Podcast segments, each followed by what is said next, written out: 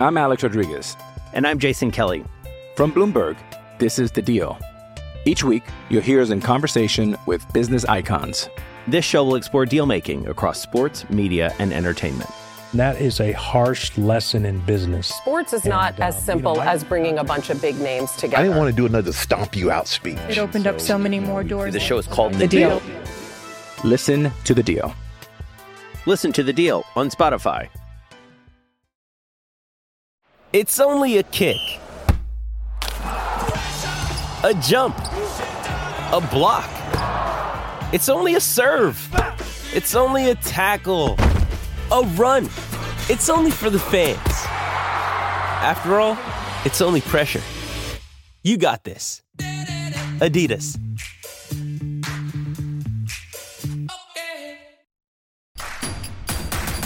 Introducing Royal Caribbean's newest ship, Icon of the Seas, the ultimate family vacation. The ultimate six slides, eight neighborhoods, zero compromise vacation.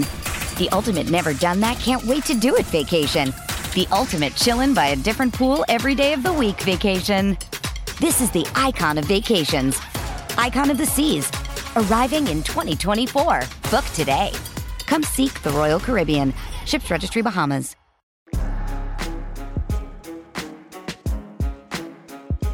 It is Legends territory. We've got Todd Frazier for this week's episode for very good reason. And thank you to our M L B Players Alumni Association fam for setting up the best former player interviews out there. And check out baseball alumni dot com for more info on your favorite former players.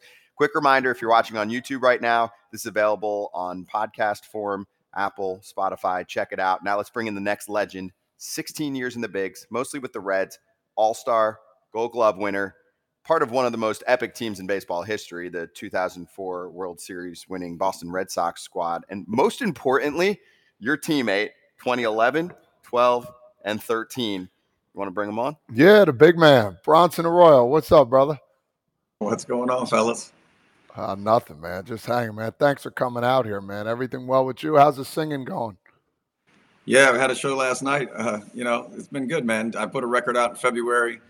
Um, but mostly around Cincinnati, just playing uh, cover songs, a bunch of Pearl Jam stuff and Nirvana, uh, you know, a couple times a month. But it uh, keeps my voice in shape, gets me out there, getting those butterflies like you used to before you, you know, you play a big, big league game, listening to uh, the national anthem. So it's a, it's a grind, and uh, but it's fun. Did you bring a prop? Uh, a guitar, you mean? Yes. Your best friend. Yeah. There's always a guitar sitting next to me in my basement, man. I come down here to workshop new songs, you know, about an hour, hour and a half every single day. So it's uh, it's always sitting next to me.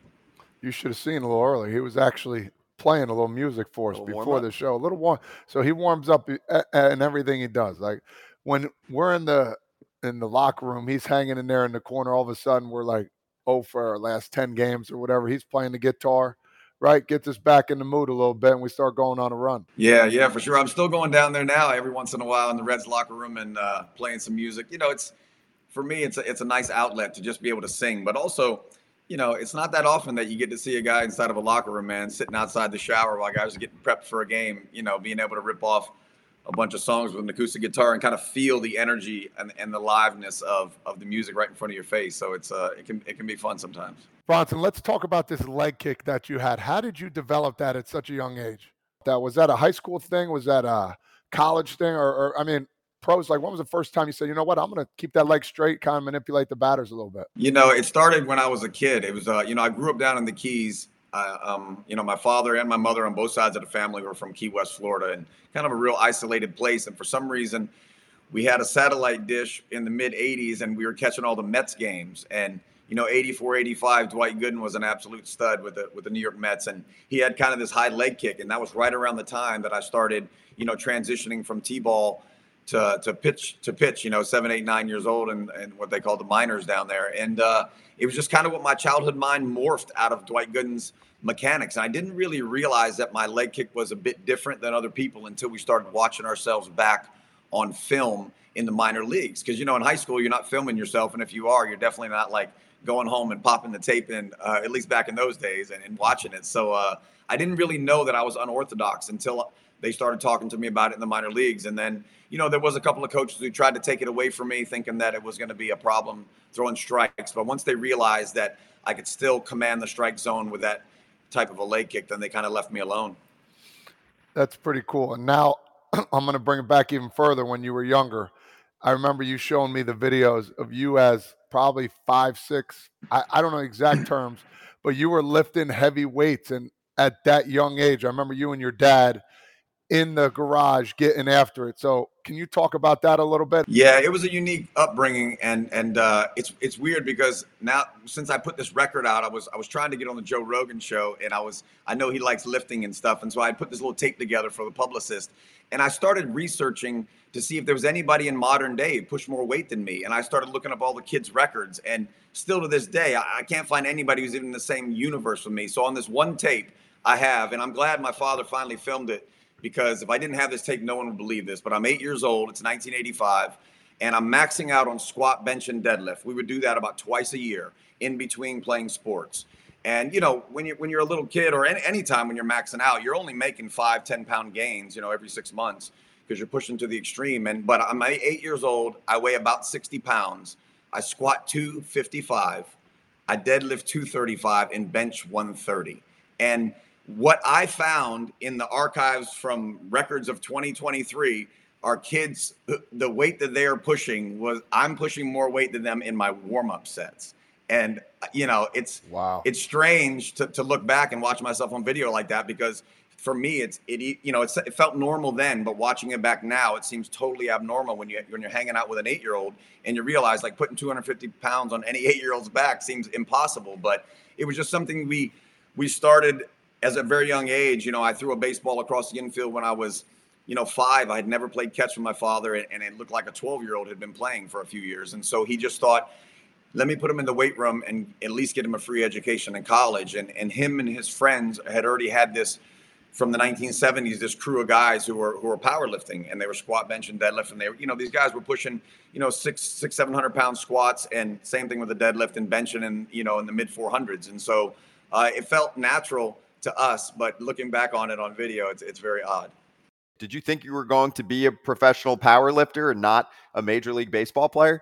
No, it was it was always tailored for the baseball. You know, my, my father was not a baseball guy, even though he was born in Cuba, but he just knew that if I was a little stronger, it was probably going to give me an, the ability to be a better athlete. And this was in a time, you know, when parents were constantly telling my father that you're going to stunt his growth, and, you know, what are you doing? And, and and he just was a little bit ahead of the curve. You know, he was taking me to get massages when I was a young kid. I was going to the chiropractor. There was, you know, there was things that he was already mixing in that that made sense to him, just from kind of like a, you know, a two and two equals four mentality. And uh, as I got into minor league baseball, even some of these things were looked at upon as like taboo, you know. And then years later, you find that, hey, every major league locker room has a chiropractor. Every major league locker room has guys who are getting I Vs, and there's a nap room and all these things. And he just kind of, he turned my brain on for, for strategy in that way, to kind of like pick up all the pieces of the puzzle, um, to, to build kind of, you know, a, a full career. And, and it took a long time for the game to actually catch up to that mentality. And nowadays you see that, you know, you ask, why are athletes throwing so much harder now? It's because they're doing all the things that I was doing as, as a kid, but they have bigger and stronger bodies by birth. A hundred percent. And I, and I couldn't agree with you anymore, because now you see these guys pitching and all of a sudden they're like doing crow hops and throwing the ball as hard as they can into the net. Like, do you see all this stuff these guys are doing now just to get bigger and stronger? And it's like, you were the, you were kind of like the Kickstarter of this whole thing that nobody really even knew about, you know? Yeah. And it was, it was a bit of a confidence thing for me. You know, I mean, Curt Schilling told me in two thousand four, when he, he didn't really know me in spring training, he said I was too thin to throw two hundred thirty innings. And, you know, oh six, I throw two hundred forty innings. And part of my ego, uh, or really all of my ego in the game, lied in throwing in two hundred innings and finding a way to stay healthy. But people didn't know what I had been doing for my whole childhood, when other kids were just out playing and they were throwing on their uniform last minute to go to the ballpark. You know, I was carbo loading a couple nights before. I was taking supplements. You know, I was living a lifestyle of a Major League Baseball player because of what we were doing in the weight room.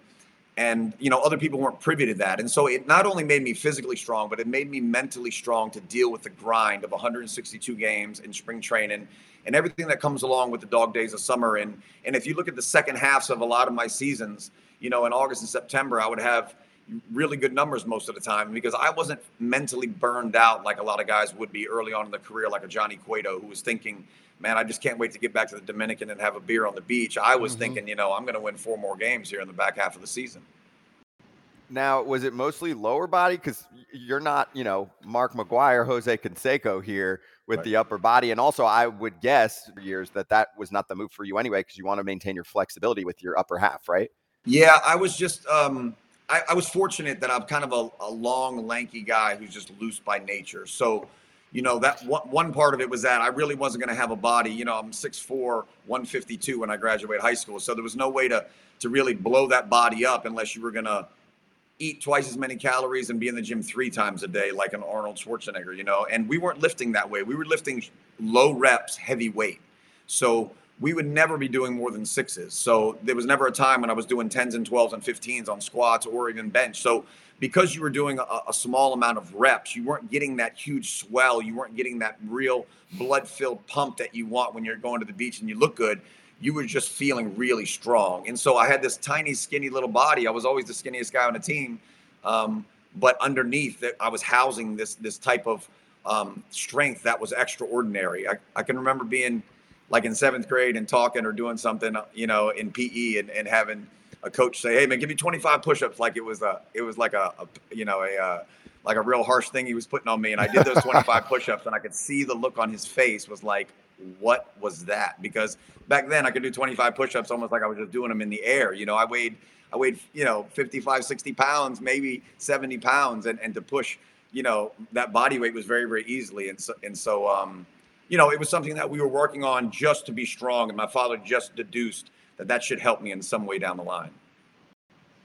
Now, I, I want to, that that's a cool story. I just want everybody to know about that. I thought that was one of the cooler things I've seen uh, on your flip phone. You still have that flip phone or what? You've had that for like thirty years probably now. No. Yeah, the flip phone, man. The flip phone was like, an, it was an evolution. I got rid of it in two thousand eighteen. I got stuck in, uh, after I retired, I got stuck in Brazil seeing a Pearl Jam show, and uh, their tour manager said, "Hey, right, this is one of these shows that, like, as soon as the show's over, we're running out the back door and, and off, so we get in front of these sixty thousand people coming out of the stadium." And I missed the tunnel to where the bus was leaving, so I I got stuck at the stadium with a flip phone, and it didn't have any directions on it, no way to call an Uber, and they're speaking speaking Portuguese.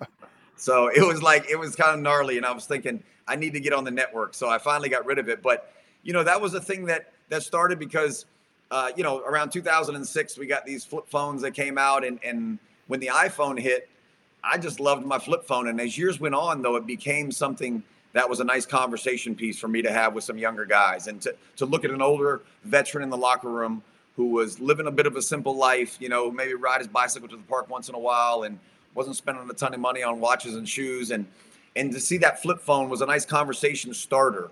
For the fact that, you know, you're going to make a lot of money while you're playing the game, but you better house it away because one day we're we're not going to be able to work deep into our career. You know, if you're a doctor, you're a lawyer, you can you can make money until you're seventy years old. But as a as an athlete, you know, by the time you're thirty-five, you're probably hitting the wall. And so I kept it all those years just for the simplicity of that and to have those conversation pieces. Really, really cool. Really cool. I'm Alex Rodriguez. And I'm Jason Kelly. From Bloomberg, this is The Deal. Each week, you'll hear us in conversation with business icons. This show will explore deal-making across sports, media, and entertainment. That is a harsh lesson in business. Sports is and not as simple you know, I, as bringing a bunch of big names together. I didn't want to do another stomp you out speech. It opened so, up so many more doors. The show is called The, the Deal. Deal. Listen to The Deal. Listen to The Deal on Spotify. You know you need protein to fuel results, but it's not easy when you're drinking the same bland, chalky shake every day. Stop punishing yourself and get to G N C for the best protein in the game, including all the hottest brands and crave-worthy flavors that'll keep you coming back for more. We're talking protein that legit tastes like cookies, your favorite cereals, indulgent desserts, and more. So bust out of your protein rut and actually look forward to those shakes with unbeatable protein at unbeatable prices. Fuel your fitness with protein at G N C. Yeah. First, the bad news. S A P Business A I won't help you generate cubist versions of your family's holiday photos. But it will help you understand which supplier is best to help you roll out your plant-based packaging in Southeast Asia, or identify the training your junior project manager needs to rise up the ranks, and automate repetitive tasks while you focus on big innovations, so you can be ready for the next opportunity. Revolutionary technology, real-world results. That's S A P Business A I. So two thousand four Red Sox for you guys, going down three nothing, coming back. For me, I went to game six and game seven in the bleachers. It was a long story short. I bought the wrong tickets for games. I bought game seven tickets, went there game six. Somebody saw me pissed off. I was cursing up the world. So that guy said, give me seventy-five bucks. You're going to bleachers. Went back to back. And all of a sudden, you guys get on that epic run. You got A-Rod swatting the ball out of your hand. And that kind of kickstart. I'm out there and I'll feel like, what the heck just happened? You know, those are kind of craziness that went on. Talk about two thousand four a little bit, and the stories and the Schilling and all that kind of good stuff you guys had in that whole crazy run. Yeah, it was, you know, it was, it was a buildup of two years. You know, I'd come from Pittsburgh. I've been in that organization for eight years, not knowing the culture was different in, in other organizations. And so when I got picked up off the waiver wire by Theo Epstein just prior to the two thousand three season started, I went into that into that camp, you know, in Red Sox camp in Fort Myers. And it was the first time I'd been with a new team. And I was kind of like learning, you know, th- the way that they kind of operated and realizing that, you know, like I said, the culture of different ball teams was different. And really quickly, I realized I was in a place that was geared towards winning. And when I was with Pittsburgh, in a lot of, you know, a lot of ways, I mean, they would say stuff back in the old days, like, you know, we're going to have the best in shape staff. We don't care if we lose a hundred games. You guys are going to be in great running shape. And, and when I got to, to Boston, I realized that there was another way to slice the pie. And it was like, no, this is all about winning baseball games. And we don't care if you're in shape or not, as long as you can pitch. And so I really enjoyed that mentality. But oh three, we obviously get beat in Yankee Stadium by Aaron Boone's home run off Tim Wakefield in extra innings in game seven. And that's, you know, a whole deal onto itself. And then you you come back oh four, we pick up Curt Schilling, and we've got T-shirts that say this is the year, and the Cowboy Up stuff stuff starts, and we got a crazy locker room, man. I mean, Kevin Millar was really the, the, the ringmaster there, who was just kind of making guys like Manny Ramirez and David Ortiz come out of their shell and realize they could be who they wanted to be inside that locker room as long as we played the game hard.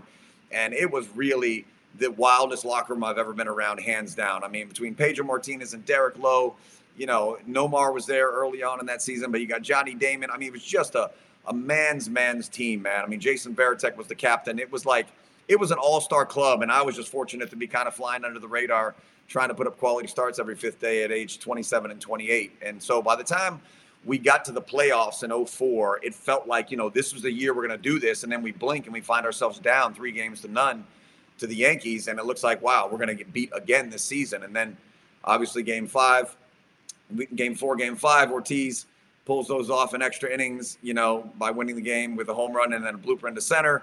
And then we get to game six, uh, where you're in the house, Todd. And, yeah, after A-Rod knocks that ball out of my hand, I mean, you remember the riot crew came out on the field and they were throwing batteries and stuff onto the field and, and beer bottles. And just it was almost like it felt like a war zone in a lot of ways. I'd never been in that type of environment before.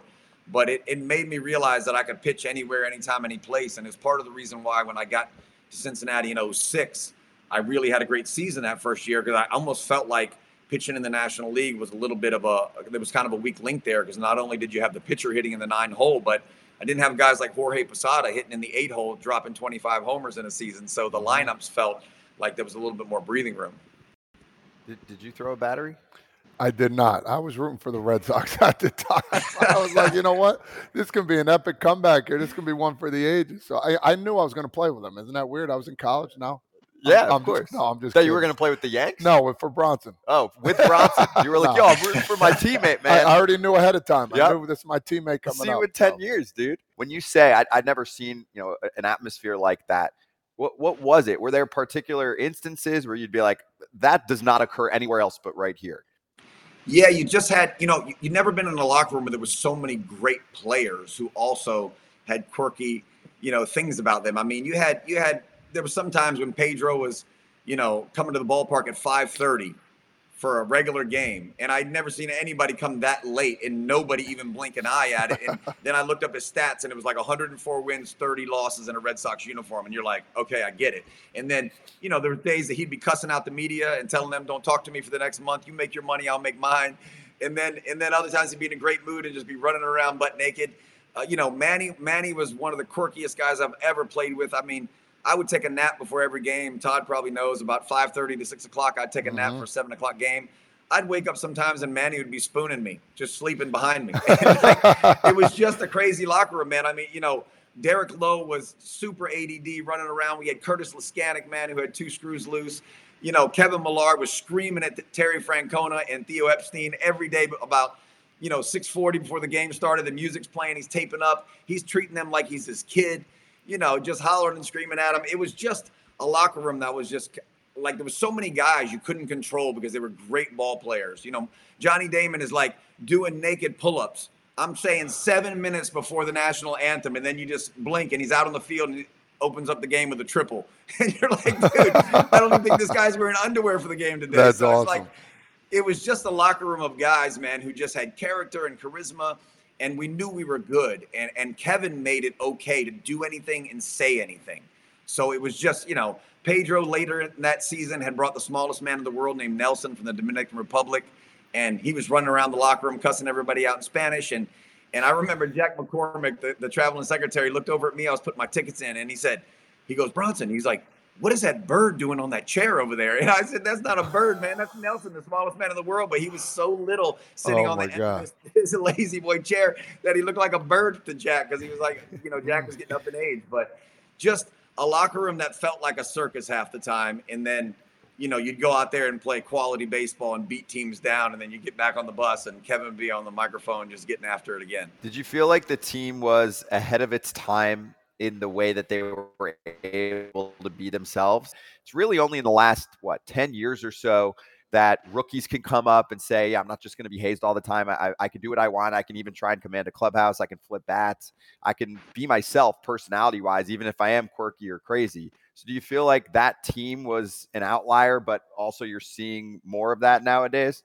Yeah, absolutely. I mean, there was, you know, I came up in that Pirate organization and, and man, people like laugh at me now when I say for three years I got dressed up. For three years, I was like eating my food in my locker, you know, not saying a word to anybody. I mean, they treated you like a rookie in the early two thousands until you got through arbitration.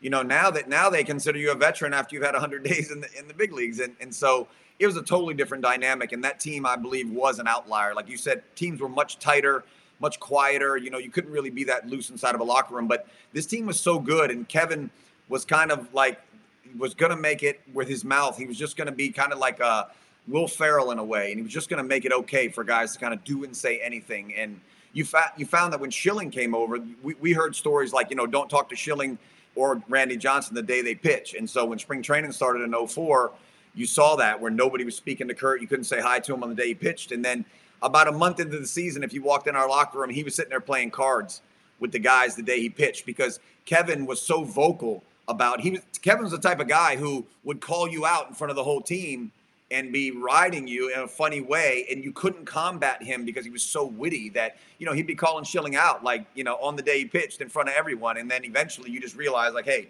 I'm going to relax inside this locker room. There's going to be a lot of crazy stuff going on, but when we go out on the field, we'll be serious and we'll play the game the right way. That's funny because you really think, like, the leader in a clubhouse, like it's a pitcher or a catcher. Like what I would think, my question would be, how about like Jason Varitek? Was he a vocal guy? Was he a guy? Because he's the one – that got in that big brawl with, you know, you you threw the pitch at A-Rod. That's what I want to ask, like, about this whole thing. Was, was Varitek a leader? And my next question, was that pitch thrown on purpose to hit A-Rod? Like, what, what was the whole saga going on over there?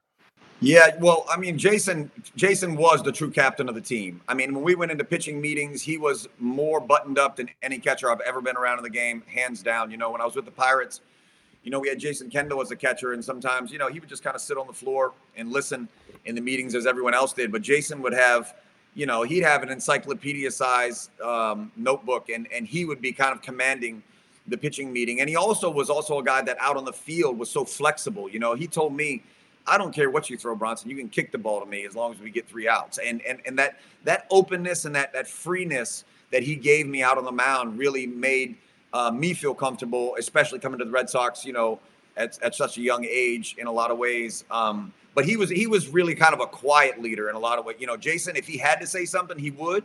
But he was the guy that if you were going to the mountaintop and you wanted somebody that you knew needed to try to kill a grizzly bear with a with a pocket knife, I was taking Jason Varitek. And so he wasn't he wasn't the most vocal guy, but he was this underlying strength that he brought to the to the to the clubhouse that you knew that when, you know, if the shit was going to hit the fan, that he was going to be there for the war. And that's what you saw that day with Alex was, you know, there was no intent there at all on my part. You know, I've heard through the grapevine that Alex was a big video watcher, and I didn't pitch inside at the time a lot. I was getting away with a lot of breaking balls on the outer half and fastballs on the outer half because the American League didn't know me a whole bunch, coming from the National League for a while. And so with Alex, you know, everybody knew he had a kind of a hole on the inner half and he loved to drive the ball to right center. So that day I was, just, I just went inside and I was just doubling up inside, which is one of the, you know, one of the things you constantly hear in your career, which is you got to double up inside to be successful.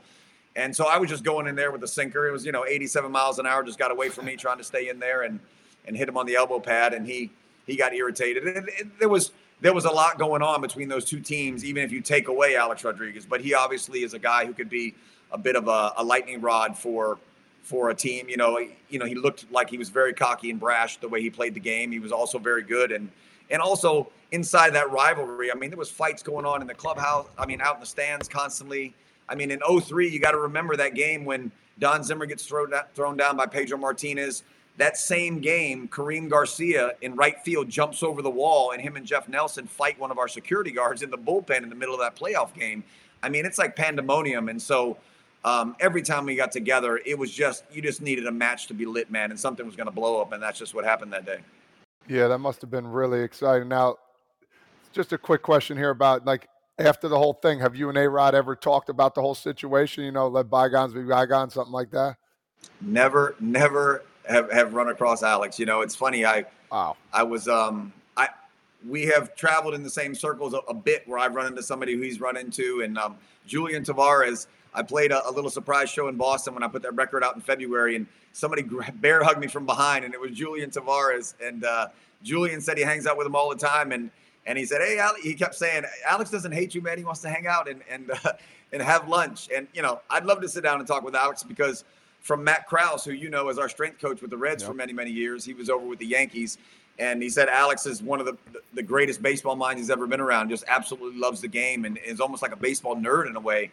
And uh, I think you see that on T V. I mean, I think what he does on air is is, is pretty special. And uh, But I've, I've never got to have a conversation with him. Wow. Does Monday at the office feel like a storm? Not with Microsoft CoPilot. That feeling when CoPilot gets everyone up to speed instantly? It's sunny again. When Copilot simplifies complex data so your teams can act, that sun's shining on a beach. And when Copilot uncovers hidden insights, you're on that beach with your people and you find buried treasure. That's Microsoft Copilot. Learn more at Microsoft dot com slash A I for all.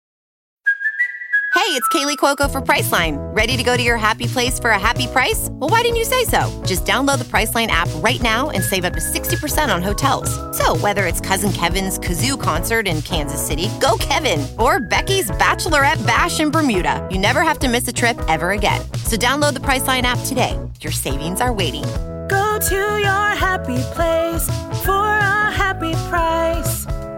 Go to your happy price, Priceline. Getting engaged is a moment worth cherishing. A one-of-a-kind ring that you design at Blue Nile can help your love sparkle. Just choose your diamond and setting. When you've found the one, you'll get it delivered right to your door. Finding the right engagement ring can be nerve-wracking. At Blue Nile, you'll have the expert guidance needed and a diamond guarantee that ensures you're getting the highest quality at the best price. Cherish all of life's moments and save up to thirty percent at Blue Nile dot com. That's Blue Nile dot com. Okay, I want to take you to the Cincinnati Reds' current squad because going back towards the beginning of the interview, you said um, you still play music for the team sometimes. So you'll still yeah. pop by. Like, even have you done that this year in oh, yeah. twenty twenty-three? Yeah, I've been in there. I've been in there a couple of times, and uh, yeah, played some music for the guys, and and uh, I'll just kind of randomly stop down. I think I'm going to come down in the next uh, few weeks and. and plug this little speaker I get in. Yeah, I just I'll just I'll just play for the guys sometimes. You know, I used to do it when I was with Todd all the time, but it's it's a whole new generation and nobody in that locker room really knows me except for Joey Votto. But I'm going into the Reds Hall of Fame this year, And it's just nice to be connected with a ball club in a, in a way. You know, if you play three or four years with a team, you might not be able to do what I've done, but playing nine seasons and going into their Hall of Fame and being really good to the clubhouse guys over the years allows me to kind of walk in that door in a way that, like, I'm still an active player. And I know that's unusual, but it feels good to have a place to ca- kind of call home like that. Are you going to go up to Ellie De La Cruz and be like, dude, I can squat more than you? No, I just tell him I can squat more than you when I was eight. when I, when I, when I, um, When when I showed that tape to Gabe Kapler, he was he was running the Dodgers minor league system at the time, two thousand fifteen. I was hurt for the first time. And when I showed Gabe that, because he, he absolutely loves lifting weights. I've watched him send out emails in the middle of squatting and deadlifting four hundred pounds while he was forty-five years old. And and uh, his jaw was on the ground. And he was like, can you still push this kind of weight? And I'm like, no way, man. I, I don't even want to put two hundred fifty pounds on my back now, much less, you know, something equivalent to four times my body weight. Hey, I want to talk about the new rule changes here in baseball, um, especially the sticky stuff. You've seen guys pretty much getting caught for having rosin on their hand, a little too much rosin. Can we go back to when I played with you for the three years? You would go back into your little corner after each inning and the concoction you had there in front of you. Um, how many games would you think you'd be getting for this concoction you had down there? Oh, man, that science project I had going, they might have kicked me out of the game for good. They would have me right next to Pete Rose. Exactly. You know, where where that whole thing started, I've been saying forever, the league just needs to take the baseballs and rub them up with the mud and then add a little bit of pine tar and a little tack to them. And now they're finally coming around to finding a pre-tacked baseball. And, you know, people don't realize how hard it is and how different it is. The baseball at the big league level is different than in the minor league level. And in the minor league level, they use the ball over and over and over again. At the big league level, as soon as it touches the ground, they throw it out. So you're constantly getting a baseball thrown to you from the umpire that has kind of a, a powdery substance on the outside of it, which is the mud they rub balls up with. But when it dries, it turns almost like baby powder. You take that to a, a young rookie who's then maybe pitching in September or October, you know, in Yankee Stadium, and the wind's whipping and there's no humidity, it feels like you're throwing a cue ball off a pool table with baby powder on it. There is no way to command that pitch. And so for me, early on in my career, I figured out that if I could just get a little pine tar on the ball and just rub it around and make it tacky and fix the ball, then I wouldn't have to deal with it so much. And so, you know, without having some sort of a grip on the ball, there's no way to be effective, especially for a guy like me who's throwing, you know, eighty-seven to eighty-nine on a good day. I'm touching ninety. I needed to be able to spin the ball for strikes. And so, you know, you just had to find ways to do it. And, and I would sit down in that little corner and I had this, this, uh, I had this concoction, which was, I would clean my hand from all that black stuff off the ball. I would clean my hand with, with, uh, without rubbing alcohol, and then put a little rosin on it. And then I would just take pine tar and put it on my left hand in my glove. And I would just tap the ball and ru- and just rub it and get a little stickiness on it. And it wasn't allowing me to do anything I shouldn't be able to do. It was just basically fixing the ball in a way. And, um, you know, they've been they've been opposed to that for such a long time in baseball, but I think they're going to finally get to it, because it's just a waste of time to have guys out there who have all kinds of weird stuff on their neck and all over the place trying to figure out how to get a grip on a baseball that you should have a grip on anyway. Yeah, but you forgot the couple other things. You had your fruit there, too, as well. You had your banana. I think you had an apple. Wasn't there some kind of food there, too, as well? Yeah, I'd have some. I'd usually have a banana. I'd have some applesauce. Uh, a lot of the stuff I picked up in Boston. Uh, I also had a, I had a, like a caffeine drink that was this lime green, and, and it was this red drink that was a hydration drink. And both of those came from a company that Curt Schilling um, actually introduced the Red Sox to. A, a lot of a lot of that year in two thousand four, I'd have my friends say, "What is that red drink you guys are always drinking in the dugout?" And they they would actually mix that drink for the whole dugout in each water bottle for the Red Sox, and it was like a hydration drink. But uh, yeah, I had this whole thing going on, and part of part of being off the bench also started back in two thousand four. And what it was is I realized that down in the tunnel, first of all, the cameras weren't on you, right? And so you could kind of relax a little bit more, not feel like you had eyes on you. And the other thing was it was it was really hot outside. It was cooler in the in the tunnel. And if it was really cold outside, it was warmer in the tunnel. And so it was a way for me to relax, kind of get away from the game. You know, the way that I thought about pitching was not about striking guys out and being out there for five innings. It was about, Can I can I make it through the seventh? You know, I was trying to get deep in ball games and pitch two hundred innings year after year. And in order to do that with a guy who was only throwing in the high eighties, I felt like I had to pick up every little crumb. And part of that was to be down there and have that food and have that ability to kind of relax away from the cameras. Yeah, that's wild. I mean, you know, Scherzer's dealt with stuff like that with the sticky stuff earlier in the season. He's like, I swear to my kids that all I'm using is, is sweat and rosin. So it's been talked about a lot on our shows throughout this time. Um, I, I want to ask you one more question, Reds related. What do you think about this current team? How much are you watching Cincinnati Reds ball? They've kind of taken over America's team. Uh, a lot of young guys that have developed really quickly and been good in the pros right off the jump. Um, does it remind you of, you know, young Todd Frazier coming through with the club and you guys making a little run back then in what, twenty twelve was your best year twenty as a team? I think it was twenty thirteen. twelve, well, thirteen, we got beat by Pittsburgh in the playoffs. Oh, twelve, we had a chance to win the whole thing. That's when the Giants came back from oh two right. and, and uh, swept us to, to, to knock us out. But Um, you know, those are some good teams. I'd say, you know, I, I am watching a lot of Reds games these days. I, I've watched since I've retired. Usually I like to see the starting pitching, but this team has been, you know, kind of a extraordinary in a way that watching the offense has been crazy exciting. I mean, we haven't had this many steals, haven't had guys who, like you said, come to the big league level, like right out of the jump and are d- feeling comfortable and are doing well. I think the only guy I've ever played with that I can remember doing that is maybe Mike Leake and, and Jonathan Papelbon, where right out of the gate, they looked like they were big leaguers. And, um, you know, it's it's strange to have that many young guys do that all at one time. And I'm just I'm really happy for the organization because a lot of the trades they've made in the past obviously haven't panned out. And this last time they, they made it to the playoffs, I think in uh, maybe twenty nineteen before the pandemic, and getting rid of guys like Bauer. And, and you know, there was some guys who were in that in the organization for a while that, you know, like Eugenio uh, Suarez, and people thought, what are you doing getting rid of these guys? But you know, guys like McLean and like De La Cruz, I mean, they are just showing, you know, Steer. These these guys are really holding it down like they've been playing the game for four or five years. And not only are they playing well, if you watch their interviews, they know what's going on. They're not giving you a bunch of sugar-coated fluff, man. They're they're they're articulating the the, the important things about the game and that it matters as a team. And that is that is hats off to to the organization kind of holding the line On, on the current manager and the current, you know, coaching staff and their, their scouting staff, and really believing that they were getting some young guys in the pipeline that were going to be able to make a difference. And the city has come alive and people are in the ballpark, and it's really, really fun to be around the stadium right now for the first time really since two thousand thirteen. This episode is brought to you by Hyperice, the leader in advanced warm-up and recovery technology.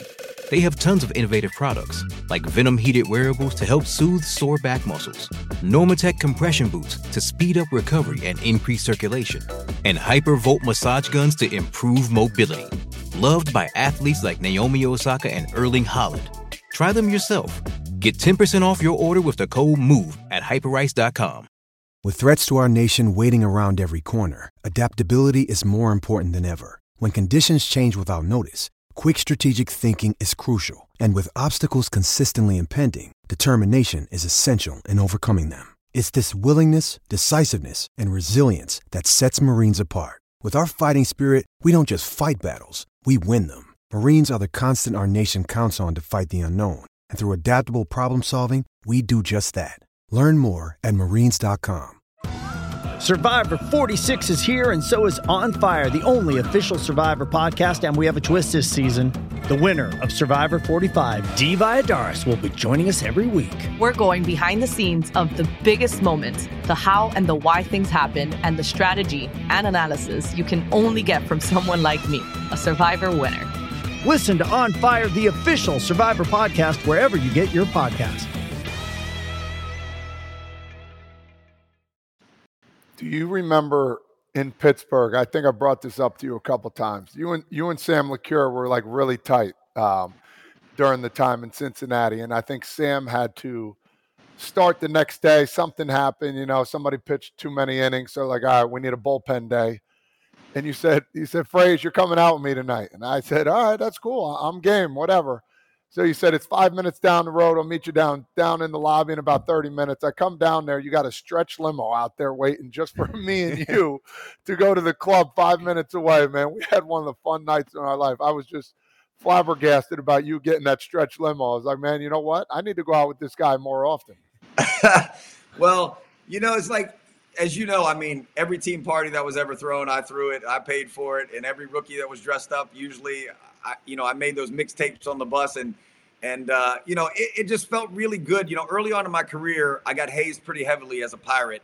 And I kind of took the best parts of that and kind of housed it and threw away all the stuff that I thought was worthless and, and really um, detrimental to a big league ball club, to having like a gel. And so by the time I got to the Cincinnati Reds, I was I was a bit of a of a veteran coming from winning the World Series. And once kind of Griffey left and Adam Dunn left, and, and it was that whole group of guys like yourself, Todd, and Jay Bruce and Joey Votto and Mike Leake and Homer Bailey, you know, I wanted to I wanted to put down an atmosphere that was serious about the game, but also, you know, was fun. And, you know, going out at night and, and all the crazy stories you hear about the old timers. I mean, I wanted to test the water sometimes and see, um, you know, if we could have a good time as well, but still go back to the ballpark and be serious about the game and still have winning baseball. And it was, you know, it's it's part of my legacy in a way, of the stories that guys will tell about how many times I went out, or, or, or, or you know, what you did at night on your boat, and or playing music somewhere in a weird place, you know, out on the street in Chicago, and people hanging out, and then and then and then also throwing two hundred innings and not missing a start for, you know, almost four hundred fifty starts in a row I went in my career before I missed one. And people couldn't quite understand how I could do both. And part of it was the fact that, you know, I was just reasonable about my schedule. It was like, yeah, maybe we went out that night, but I, I'm surely wasn't pitching the night after that, right? Like, I only went out nights when I knew I could go out late and, and, and stay out and still get my rest and and get my workouts in at the stadium and get your massages and all the things that come along with being a big league ball player. And uh, I enjoyed every bit of it, man, playing hard and, and uh, having a good time. Let's finish with the album then. So it's called Some Might Say. You released it this year. And am I right that, you know, I know you released one many, many years ago, and that was more of a cover, right? This is the first original that, that you've released, a full album? Yeah, yeah. I put that cover album out in two thousand five, and that was just basically a collection of songs that I loved as a kid from the nineties. And then, you know, I retired in uh, after two thousand seventeen, and I, I was getting the itch to see if I could write songs. I had always written, you know, kids songs and stuff, but never written something that I thought I'd want to hear on the radio. And so I went out to L A with some guys I met in two thousand four. They're all New England guys. We had played many shows together for um, Peter Gammons and Theo Epstein's Hot Stove Cool Music in the wintertime. And these guys are all on uh, big stages every night. My one guitar player, Jamie Aronson's out with Matchbox twenty right now, but he's normally Miley Cyrus's guitar player. And my drummer, Eric Gardner, is out with uh, Melissa Etheridge and, and Tom Morello from Rage Against the Machine right now. So, you know, it, it's a it's a group of guys that I wasn't sure how far we could push it as a group because they're pretty busy, but I wanted to be able to write something original. Took some riffs from those guys, flushed through about twenty-four songs in a year and a half, and um, ten of them made the record. We recorded it out in uh Silver Lake, uh, California. And, um, you know, it's been fun to play some shows. We played the two innings fest, innings fest uh, with Dave Matthews and and um, and Eddie Vedder uh, during spring training, one in Arizona and one in Tampa. And, um, you know, it's just nice to have an album that I can call my own. These stories came from my brain, and, um, you know, it'll it'll be there for the test of time. And I think probably, you know, my great great grandkids or something, or, or, or my sister's kids, they'll they'll probably pop an album in and listen to it long before they're going to break out a V C R tape from two thousand and watch Bronson pitch in a Pirate uniform. So, so it's nice to leave something that, that, uh, in the world for when I'm gone. That's awesome, man. Good for you. You're still doing it. Proud of you, man. I had such a good time playing with you. You kind of kickstarted me to be that kind of leader and that veteran leadership to be for me, especially, you know, not that hard-nosed guys. You know, there was a time and place, certain guys you can, you know, get on their tail a little bit and talk crap too, but other guys, you smooth them out. And I appreciate that. But my last thing I want to say is not many people batted a thousand off of you. And I think I I might've been one of the only people that ever batted a thousand off you, dude. You know that? I did not know that. Was that, who were you with at the time? I was with, no, you were with Arizona and we played you. I, I'm only right. two at bats, two for two. two, for two. two. That's right. I was like, what are yeah, we talking yeah. about here? That was, that, That was a special day for me, honestly, because I was pitching against you guys, and, and my shoulder was tore, and so was my elbow for the first time in my career. It was oh. the first time I was starting to feel a little handicapped. But I was also pitching against a group of guys that I felt like I had raised in the game. And it, it I hadn't had a smile on my face getting my butt kicked like that since I was ten years old and pitching against my best friend who grew up next door to me in Little League. And and that, that day was special. I gave up a grand slam in the first, I think, and you guys got on me pretty hard. Uh, Mesoraco hit that grand slam, but uh, we came back and had a chance to win the game off a leak. And uh, so it was it was a fun game, man. I, I I'll never forget being on the mound that day and being like, man, I feel like I'm pitching against an entire cast of my best friends. And it was uh, it was very unique. Yeah, I felt like I was hitting off my dad, and I said, I, I couldn't let it. couldn't let this happen, man. Beat him up without a shoulder. Yeah, well. He said he didn't have a shoulder. I hit one right back at him, too, which I, I felt bad. I remember you looked at me like, yo, what the heck? And I'm sorry. I'm like, my bad, my bad. Yeah, and Mez Rocco knew me so good from catching me, man. I threw him that first pitch curveball, and he just whacked it out of the park. But it was, yeah, I mean, that's probably the only time I could say I was having a good time getting my butt kicked on the mound. And, uh, you know, that that was that was a super, super fun day, man. And seeing you guys at the hotel, you know, the next night was, was great. I, I was still I was still missing playing in that uniform. I wanted to be a Cincinnati Red still at the time, and they just didn't want to sign me. And it was it was kind of a bummer that I was looking at you guys across the the the, the field thinking, man, I, I really enjoyed grinding with these guys for so many years. Hey, well, congratulations on the Reds Hall of Fame. Congratulations on the album. Have fun watching the Red Legs because it's been a minute since they were putting together consistent winning like this. So it's cool to watch. Enjoy your time when you're visiting the ball club. And thanks for the time with us, man. Appreciate you. Thanks, yeah, buddy. Guys, man. Good stuff. And you can catch all of the Legends Territory episodes on Foul Territory's YouTube channel or on Apple or on Spotify. And thanks to the M L B Players Alumni Association for putting all of this together. And for more information on your favorite players, hit up baseball alumni dot com. We'll see you next time on Legends Territory.